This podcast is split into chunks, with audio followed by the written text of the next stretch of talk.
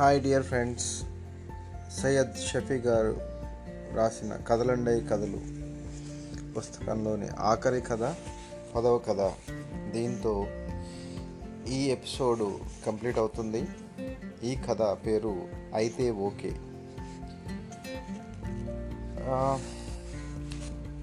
కథలోకి వెళ్దామా మరి? మీరు రెడీగా ఉన్నారా? నా పేరు హరీష్. నేను తొమ్మిదవ తరగతి చదువుతున్నాను నాకు మా ఊళ్ళో ఉన్న ఉన్నత పాఠశాల అంటే చాలా ఇష్టం. చదువులో పర్వాలేదు అంటుంటారు అందరూ. వాలీబాల్ బాగా ఆడతాను. నాకు మంచి మిత్రబృందం ఉంది. ఎలా అంటే మాది పల్లెటూరు అయినప్పటికీ మేమంతా ఒక చిన్న గది అద్దెకు తీసుకొని కొంతమంది మిత్రులం కలిసి చదువుకోవడం అక్కడే పడుకోవడం చేసేవాళ్ళం. చాలామందికి ఆశ్చర్యంగా ఉండేది. మాకు మేమే ఒకరికి తెలిసింది ఇంకొకరు చెప్పుకోవడం చేసేవాళ్ళం. అలా చదువులో పర్వాలేదు అనిపించుకున్నాం. అలాగే మంచి ప్రవర్తన కలిగి ఉండేవాళ్ళం. అందుకే మా ఇళ్ళల్లో మా తల్లిదండ్రులు కూడా అభ్యంతరం చెప్పలేదు.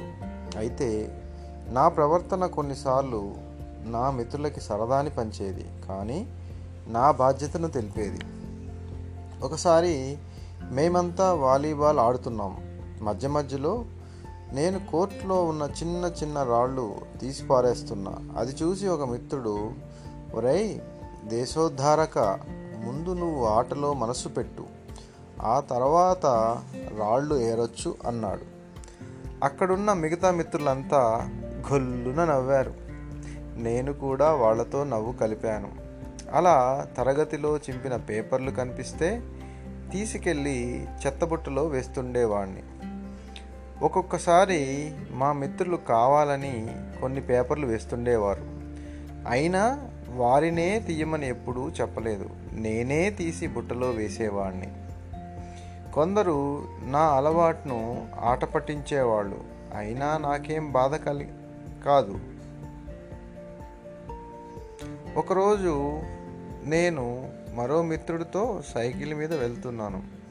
అలా మాట్లాడుకుంటూ వెళ్తుంటే రోడ్డు మీద సుమారు ఐదు కిలోల రాయి పడి ఉంది. దాన్ని ఎవరూ పట్టించుకోకుండా వెళ్తున్నారు. అది నా కంట పడింది. దాంతో సైకిల్ ఆపమని చెప్పాను. ఎందుకు అంటూనే ఆపేశాడు. నేను దిగి వెనక్కు వెళ్ళి ఆ రాయిని తీసి పక్కకు వేశాను. ఆ దృశ్యాన్ని అక్కడున్న కొంతమంది చూశారు. నేను వాళ్ళెవరినీ పట్టించుకోలేదు. వెళ్ళి సైకిల్ ఎక్కాను. ఒరేయ్ నీ పిచ్చి రోజు రోజుకి ముదురుతుందిరా. చూసావా నువ్వు వెళ్ళి ఆ రాయి పక్కనేస్తుంటే అక్కడున్న వాళ్ళంతా నిన్నెలా చూస్తున్నారో? అన్నాడు సైకిల్ మిత్రుడు. అవునా? నేను ఎవరిని అంతగా పట్టించుకోలేదు. అయినా నేను చేసిన దాంట్లో తప్పేం లేదుగా. ఆ రాయి తగిలి ఎవరైనా ఇబ్బంది పడతారేమో అని తీసి పక్కకి వేశాను. అంతే కదా? దీనికే చిత్రంగా చూడాలా? అన్నాను. చూడరా మరి. నీకంటే ముందు చాలామంది ఆ రాయిని చూశారు. కానీ వాళ్ళెవరూ ఆ రాయిని పట్టించుకోలేదే. మరి నువ్వు సైకిల్ దిగి తీసి పక్కనేసావు అప్పుడు అది విచిత్రంగా కనిపించదా? అన్నాడు సైకిల్ మిత్రుడు. ఎవరి మనస్తత్వం వారిది? నా మనస్తత్వం నాది. సరేలే. మన కోసం అక్కడ మిత్రులంతా ఎదురు చూస్తుంటారు పద అన్నాను. నువ్వు ఇలాగే చేస్తుంటే నీతో రావడానికి కూడా ఇబ్బందిగా ఉందిరా బాబు. జనాలు నన్ను కూడా నీలాంటి వింతజీవిగానే జమ కడతారు.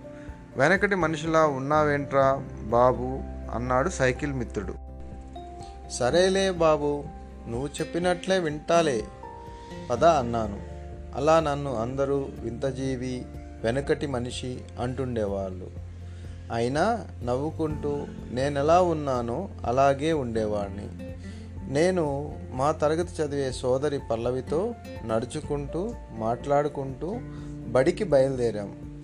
అలా వెళ్తున్న క్రమంలో రోడ్డు మీద పెద్ద ముళ్ళు కనిపించింది. అప్రయత్నంగా వంగి దాన్ని తీసుకొని చివర తుంచి పక్కన పడేశాను. ఏమీ చేయలేదన్నట్లుగా మాట్లాడుతూ ముందుకు సాగాను. పల్లవి చుట్టూ చూసి ఎవరూ చూడలేదన్నట్లు గాలి పీల్చుకొని ముందుకు సాగింది. నీ దగ్గర చాలా నేర్చుకోవాలి అంది పల్లవి. నా దగ్గర ఏం నేర్చుకుంటావు? అన్నాను. రోడ్డు మీద కనిపించే వాటిని తీసి పక్కకు వేయటం అంది పల్లవి. నేర్చుకో మంచి అలవాటేగా అన్నాను. మంచిదే అనుకో కాకుంటే అని నసిగింది పల్లవి. ఇంతలో పాఠశాల రావటం ఎవరి మిత్రులతో వాళ్ళు కలిసిపోయాం. మరోసారి నేను అక్కడనే నడిచి వెళ్తున్నాను. నా ముందు ఒక పిల్లోడు సైకిల్ నేర్చుకుంటూ వెళ్తున్నాడు. నేను వాడిని చూస్తూ నేను సైకిల్ నేర్చుకునే రోజులను గుర్తుకు తెచ్చుకొని నవ్వుకున్నాను. ఇందులో నవ్వుకునేదేముందంటారా? ఏటవాలుగా ఉన్న ప్రాంతానికి సైకిల్ తీసుకెళ్ళి ఎత్తైన చోట సైకిల్ ఎక్కి కిందకు వచ్చేవాడిని దిగటం రాక కింద పడేసేవాడిని మళ్ళీ నడిపించుకుంటూ వెళ్ళి ఎత్తైన ప్రాంతంలో ఎక్కేవాడిని ఒకసారి అలా సైకిల్ ఎక్కి వస్తుంటే గేదెలు వస్తున్నాయి దగ్గరగా వెళ్ళాక పొడుచుకుంటున్నాయి. అంతే అవి వచ్చి నా సైకిల్కి తగలటం నేనెళ్ళి రోడ్డు పక్కన ముళ్ళ కంచులో పడటం జరిగిపోయింది. అదృష్టం బాగుండి పెద్దగా ఏమీ జరగలేదు. అందుకే వాడిని చూస్తూ నవ్వుకున్నాను. నేను నా గతంలోంచి బయటికి వచ్చి చూసేసరికి వాడు రోడ్డు మీద వేసిన ఇసుక జారి పడిపోతే దగ్గరలో ఉన్నవాళ్ళు లేపుతున్నారు. వాడు లేచి దెబ్బల్ని పట్టించుకోకుండా సైకిల్ తీసుకొని వెళ్ళాడు. వాడిని లేపారు. తర్వాత ఇటు వాళ్ళు అటు వెళ్ళారు. నాకేం అర్థం కాలేదు. ఆ ఇసుకని ఎవరు పట్టించుకోలేదు. ఎందుకంటే ఇసుకే కదా. కారణం వాడి కింద పట్టడానికి. నేను వెళ్ళి రోడ్డు మీదకి వచ్చిన ఇసుకను చేతులతో వెనక్కి నెట్టి ఇబ్బంది లేకుండా చేశాను. అక్కడ ఉన్నవాళ్ళు చూసి చూడనట్లుగా ఎవరి పనులలో వారు ఉన్నారు. ఇంతలో నాతో రూమ్లో చదువుకునే మిత్రుడు వచ్చి ఒరేయ్ దేశోద్ధారక చేసింది చాలు వచ్చేయి అన్నాడు. వాడితో కలిసి వెళ్ళాను. ఆ రోజు రాత్రి సుమారు ఎనిమిది గంటలకు ఒక మిత్రుడు వచ్చి శరత్ సైకిల్ మీద నుంచి పడితే దెబ్బలు తగిలాయట పట్నం తీసుకెళ్ళారు అన్నాడు. శరత్ మాతో పాటు గదిలో చదువుకునే మిత్రుడు. తెల్లవారిన తర్వాత మిత్రులంతా కలిసి శరత్ను చూడటానికి దవాఖానకు వెళ్ళాం. శరత్ చెయ్యి విరిగింది. కాళ్ళకి చిన్న చిన్న దెబ్బలు తగిలి ఉన్నాయి. చేతికి కట్టు వేశారు అందరం తన మంచం చుట్టూ నిలబడ్డాం. ఎలా జరిగిందిరా? అన్నాను. అమ్మ దుకాణానికి వెళ్ళి ఉప్పు ప్యాకెట్ తీసుకొని రమ్మన్నది. సైకిల్ వేసుకొని బయలుదేరాను. ఇంతలో కరెంటు పోయింది. అమావాస్య చీకటి కదా. దారిలో నల్లటి కుక్క పడుకుందేమో. నాకు కనిపించక ఎక్కించాను. అంతే. అది అరుస్తూ లేచి పరిగెత్తింది. నేను కింద పడి ఇలా మంచం ఎక్కాను అన్నాడు శరత్. చీకట్లో అంటే కనిపించదు. కరెంటు ఉన్నప్పుడు ఎవరో ఒకరు దాన్ని కొట్టి ఉంటే ఈ ప్రమాదం జరగదుగా అన్నాడు మరో మిత్రుడు. కరెంటు పోతుంది. ఇలాంటి ప్రమాదాలు జరుగుతాయని ఎవరు మాత్రం అనుకుంటా ఉంటారు అన్నాడు మరో మిత్రుడు. అనుకోవాలరా. అనుకొని ఆ కుక్కని లేపి ఉంటే ఇలా జరగదుగా నాకు? మనమందరం హరీష్ని వింతజీవి వెనకటి మనిషి అని ఆట పట్టిస్తుంటాం. కానీ వాడు చేసే ప్రతి పని మంచిదే. ఎవడికి వాడు బాధ్యతగా భావించి చిన్న చిన్న పనులు చేయటం వల్ల పెద్ద పెద్ద ప్రమాదాలు తప్పిపోతాయి. అవునరా హరీష్ నీకు ఈ అలవాటు ఎలా అలవడిందిరా? అన్నాడు శరత్. మా తాత చాలాసార్లు చెబుతుంటాడు చేస్తుంటాడు. అతన్ని చూసి నేను కూడా అలవాటు చేసుకున్నాను. మీరంతా ఆట పట్టించే మాటలు కూడా మా తాతకి చెప్పాను. అప్పుడు మా తాత ఏమన్నాడు తెలుసా? ఒక సమావేశానికి వెళ్ళినప్పుడు మన జాతిపిత వస్త్రధారణ చూసి బ్రిటిష్ వాళ్ళు కూడా నవ్వుకున్నారట. ఇంతకంటే గొప్పోళ్ళు ఇండియాలో లేరా?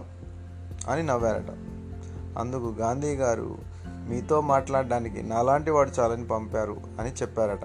బ్రిటిష్ వాళ్ళు నవ్వారని గాంధీజీ తన వస్త్రధారణ మార్చుకోలేదుగా. అలాగే మనం చేసేది మంచి పని అయినప్పుడు ఎవరేమనుకున్నా సరే చేస్తూ ముందుకు పోవాల్సిందే. అది గుర్తించిన వాళ్ళు తోడుగా వస్తారు అన్నాడు. అన్నాను. మిత్రులంతా ఆలోచనలో పడ్డారు. అవునరా నువ్వు చెప్పింది నిజం. ఇప్పుడు నువ్వు చేసిన పనులన్నీ గుర్తుకు తెచ్చుకుంటే వాటి వల్ల ఎంతోమందికి పరోక్షంగా మేలు జరిగిందని అర్థమైంది. ఇక నుండి మనం కూడా మనవంతుగా మనకు కనిపించిన చిన్న చిన్న విషయాలపై దృష్టి పెట్టి పెద్ద పెద్ద ప్రమాదాలను నివారించాల్సిందే అన్నాడు శరత్.